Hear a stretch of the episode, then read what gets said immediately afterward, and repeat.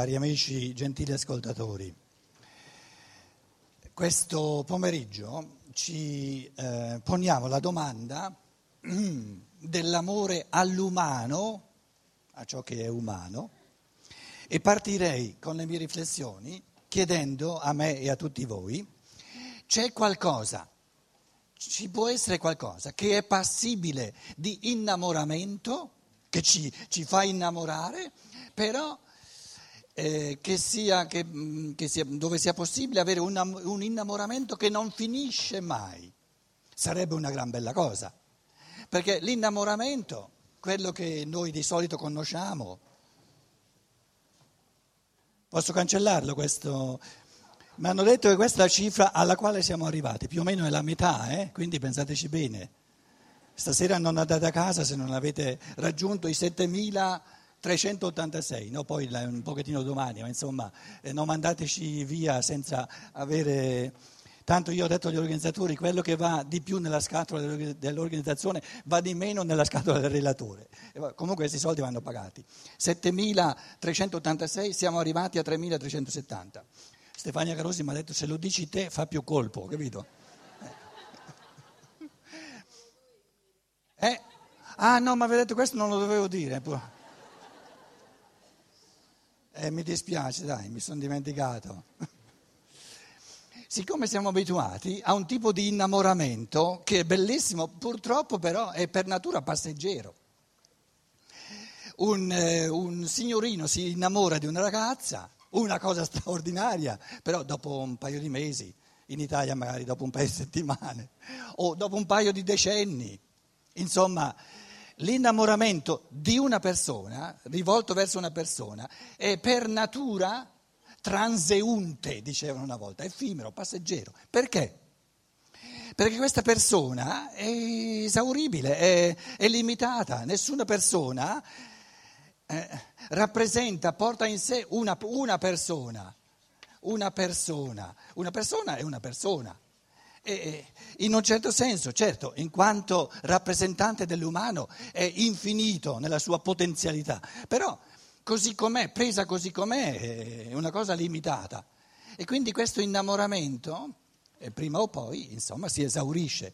Soprattutto, diciamocelo sinceramente, quando l'innamoramento, prendete il maschietto eh, classico, io qui parlo anche per, eh, eh come dire, esperienza propria, si rivolge soprattutto magari la persona è fatta di spirito che noi non conosciamo più, no? di anima, ma il maschietto ci capisce poco o nulla dell'anima, poi c'è il corpo, quello sì, no? Eh, sì, quello insomma, eh, capito. Allora, se abbiamo un tipo di innamoramento nella nostra cultura bella materialistica, dove il fulcro dell'innamoramento si riferisce al corpo, è chiaro che eh, diciamo, il corpo, pur essendo complessissimo se studiato anatomicamente, ma in quanto riferimento di innamoramento è esauribile. Insomma, dopo un po' di tempo se ne vorrebbe un altro, un terzo, un quarto, un quinto. Allora la domanda che ponevo è, c'è un, un qualcosa potrebbe esserci un qualcosa passibile di innamoramento all'infinito e c'è, c'è davvero. E il mio intento è di... Sono venuto dalla Germania apposta per convincervi che c'è, poi scappo via subito domani, in modo che, in modo che insomma non mi, non mi uccidiate troppo alla svelta. Questa realtà che è passibile, cioè verso cui si può eh, far scaturire dentro di noi ma dico veramente un innamoramento, non soltanto un amore platonico, un vero e proprio innamoramento. Con innamoramento, se volete, il mio concetto di innamoramento è che prende il corpo, quindi tutta la, la realtà del corpo, dell'anima e dello spirito, quindi un, a tutti e tre i livelli, no? Questa realtà che, ci, che è inesauribile, quindi non, è, non si può esaurire nel tempo, è l'umano. Lo chiamo l'umano, l'umano.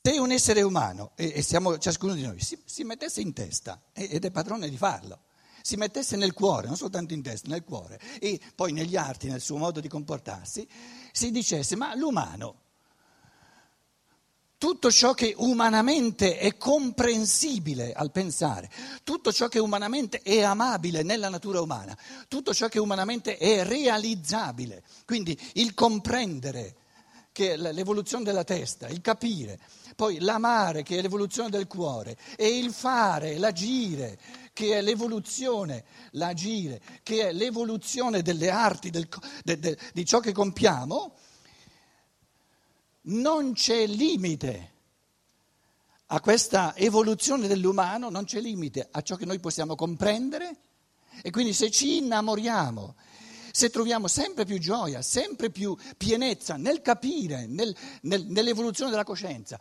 se troviamo sempre più gioia, se ci innamoriamo dell'amare, ci si può innamorare, si può sentire una gioia infinita nell'amare gli altri, cioè nel far di tutto per rendergli possibile questo triplice cammino all'infinito, che possa lui capire sempre di più, amare sempre di più, fare sempre di più. E se poi, in terzo luogo, riusciamo ad innamorarci di tutte le azioni, di tutti i tentativi, di tutti gli esperimenti, le sperimentazioni che l'essere umano può, può fare, riusciamo sempre di più a vivere l'umano come una realtà di cui ci si può veramente innamorare, tra l'altro sempre più profondamente, prendere una cotta che non finisce mai. Perché? Perché l'umano è per natura inesauribile. E l'altro pensiero importantissimo è che l'umano, tutta la potenzialità dell'essere umano che appartiene a ognuno di noi in toto, al 100%, L'umano è qualcosa che è dato ad ognuno di noi da realizzare. Essere uomo o donna, essere uomo, essere un essere umano vuol dire avere la possibilità reale di realizzare tutto l'umano. Quindi, carissimi signori e signore qui in sala, sia chiaro che ognuno di noi ha la, rea- la, la possibilità reale. Essere uomo significa essere tuffati, essere immersi in una evoluzione dove ognuno di noi a ognuno di noi è data la possibilità reale di vivere in proprio, di sperimentare, di pensare, di amare tutto l'umano, ognuno, tutto. Quindi io, se sono uomo, ho il diritto, e questo diritto mi è dato, di sperimentare e di vivere tutto ciò che è umano. Voi direte, ma in una vita sola poi fare soltanto un piccolo inizio, e perciò ce ne sono diverse di vite, scusate. Perciò abbiamo a disposizione millenni e millenni, non all'infinito. Per l'infinito è una ruota che, che poi non finisce mai. No? Quindi l'evoluzione dura quanto deve durare, quanto come dire, è necessario, l'evoluzione dell'uomo, di ogni uomo, di ognuno di noi qui in sala, dura tanto quanto tu hai bisogno nel tempo e nello spazio per vivere per, per, comprendere tutto ciò che c'è da comprendere, per fare, per sperimentare tu stesso tutto ciò che c'è da sperimentare. Però eh, io adesso dicevo, no, balbettando se volete, sono cose molto grosse, cose che ora incombono a questa, a questa soglia dell'umanità, l'umanità sta diventando triste, sta disincantandosi l'umanità di oggi vive la delusione immensa e giusta no? della, dire, della noiosità del mondo della materia. Il mondo della materia è noioso perché è limitatissimo, ma non ha nulla da offrire rispetto a, a, ciò che ha da offrire il cammino di conoscenza, il cammino di amore, il cammino di sperimentazione, di diventare tutto quello che c'è da diventare. Quindi la, la, l'aumento della depressione, l'aumento dell'aggressività nell'umanità di oggi evidenzia che siamo stufi della povertà, dell'imprigionamento nel mondo materiale e allora la proposta evolutiva è di renderci conto c'è una realtà passibile di innamoramento e uso la parola innamoramento che è un, un maggiorare l'amore, no? innamorarsi dell'umano Altro che amare l'umano. Beh, amare l'umano sembrerebbe una predica morale, devi amare l'umano. No, no, no, io voglio innamorarmi dell'umano, allora funziona. Innamoramento, innamo, innamo, io vengo dalla Germania, allora mi devo, innamorarsi dell'umano. È possibile, è la realtà più bella che ci sia. Nella misura in cui non lo fa è convincente in assoluto. E ripeto, questo, questo innamoramento è l'unico che, è pass- che, ci dà la possibilità di restare, anzi eh, di, di, innamorarci sempre di più perché è sempre più accattivante questa natura umana all'infinito. Però va aggiunto subito una cosa. L'innamoramento che noi conosciamo, quella scintilla fatidica che sorge tra maschietto e femminuccia, no? Che si riferisce in questa umanità poveretta in cui siamo tutti, in chiave materialista, si riferisce più al corpo che non all'anima e più all'anima che non allo spirito, questa scintilla dell'innamoramento, diciamo, che tutti conosciamo, ce lo dà la natura. L'innamoramento che conosciamo viene da sé, non c'è mica bisogno di, di, di, di sforzarsi più di tanto, capito? Tanto è vero che noi diciamo, eh, uno non lo va a cercare l'innamoramento, salta fuori, al primo sguardo. L'innamoramento classico è il primo sguardo. Quindi uno non è che si è dato da fare, ha, stu- ha sbuffato eh, eh, se, se, per, per far fuori, spremere fuori l'innamoramento. Viene da solo. Questo tipo di innamoramento non viene da solo e perciò vale infinitamente di più, dà molta più gioia. E quindi diciamo... Eh, la noiosità del mondo della materia ci sta a dire ma guarda che c'è un tipo di non soltanto di amore, come se fosse un dovere, ma di innamoramento che ti dà ali per volare, che ti dà gioia all'infinito, che ti, ti riempie proprio di, di ricchezza interiore, c'è un tipo di innamoramento che si riferisce alla totalità dell'umano, a tutto ciò che tu, ognuno di noi può diventare, può veramente far proprio. Però stavo dicendo, questo tipo di innamoramento non lo dà la natura, Beh, sarebbe di nuovo noioso se lo desse la natura. Tutto ciò che ci dà la natura non ci può, come dire, realizzare più di tanto, perché la natura nell'uomo, lo dicevamo stamattina, è soltanto la base di ciò che è veramente interessante. E ciò che è interessante, ciò che ci dà gioia, non è ciò che ci dà la natura, è ciò che noi creiamo nella libertà dell'amore o nell'amore per la libertà, eccetera. Lo dicevamo stamattina. Allora il concetto dell'innamorarsi dell'umano è che in ognuno di noi c'è siamo, la stoffa di cui è fatto l'essere umano e questo, questa gioia, questo innamoramento potenziale, questo, questo, questo dinamismo interiore che ci propelle a sperimentare, a far nostro, a vivere, a interiorizzare sempre di più dell'umano. Fino a viverlo tutto. Prendiamo come esperienza l'esperienza dell'autodistruggersi, che sia un suicidia, che sia uno che si fa male, che sia uno masochista, quello che volete, no? Va fatta l'esperienza del, del, dell'autolesionismo?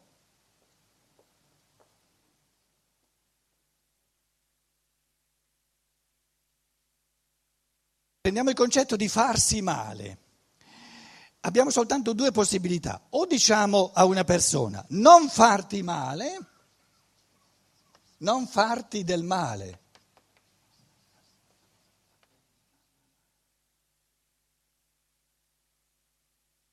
Comandamento che non convince nessuno. Perché? Tu vuoi decretare su di me, sei un uomo come me, un, un, essere umano come me, vuoi decretare su di me che io vuoi proibirmi di farmi del male. E chi sei tu da comandare eh, fatti miei? Se vogliamo, se non vogliamo, eh, co- come dire, questa, questo soverchiare di un essere umano sull'altro, se lasciamo via non farti del male, resta, provaci, provaci ti fai del male, prova, se veramente ti fai del male, la seconda volta ci pensi due volte, la terza volta ci pensi quattro volte e la quarta volta non lo fai più.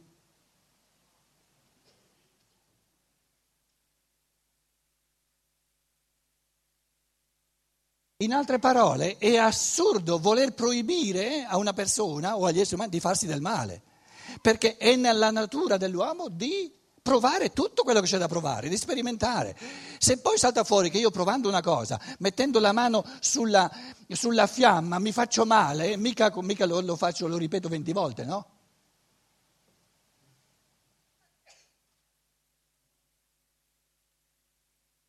Quindi tu vuoi farti del male, padronissimo, basta che non fai del male a me.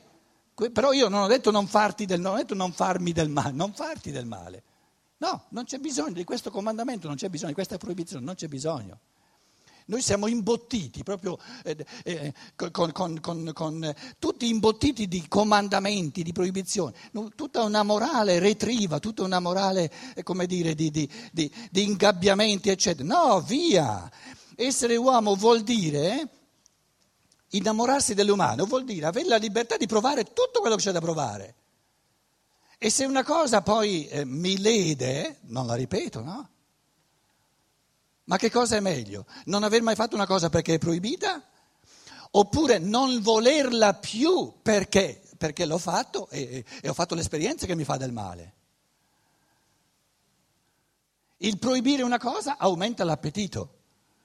Vedi la mela all'inizio. Perché l'appetito è stato aumentato all'infinito? Perché era stata proibita. E quindi il senso del proibire quella mela era di aumentare l'appetito per essere sicuri che l'essere umano la mangiasse.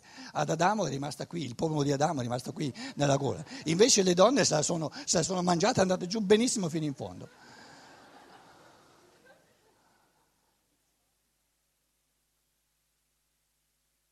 Perché Eva ha capito subito di che si trattava ha capito che se non si mangiava, tra l'altro era, era l'albero della conoscenza, immaginate voi dove noi saremmo se non, mangia, se non, avessimo mangiato dall'albero della conoscenza, saremmo un pensiero nella divinità, ma non saremmo esseri umani capaci di pensare in proprio, di gestire il pensiero a partire dalle forze proprie. No? Quindi è chiaro che la divinità voleva se no l'evoluzione sarebbe andata in senso opposto a quello che voleva la divinità, che padrone è, se, se gli scappa via eh, l'evoluzione va in tutta un'altra direzione, eh, che padre eterno è. Quindi ovviamente il senso della proibizione doveva essere di assicurarsi che l'uomo la mangia sta mela. E siccome il maschietto non ci è arrivato prima, non ci è arrivato subito, ci è arrivata la donna, capito?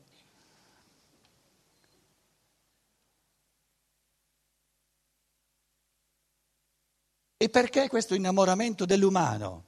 Quindi l'umano è una ricchezza, una, una varietà all'infinito, una ricchezza infinita.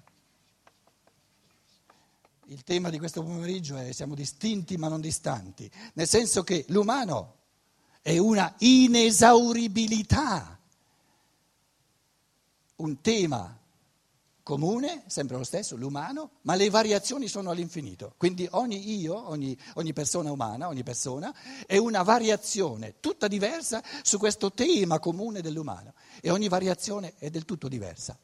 Ma è questa che fa la ricchezza dell'umano. Quindi ognuno è chiamato ad essere, a divenire, a sperimentare tutto ciò che è umano. E si tratta di generare sempre di più questo amore, questo innamoramento per l'umano che non ci dà, come dire, la natura, lasciato alla libertà, quindi questo innamoramento che genera la libertà e funziona nella misura in cui entriamo sempre di più nella ricchezza dell'umano.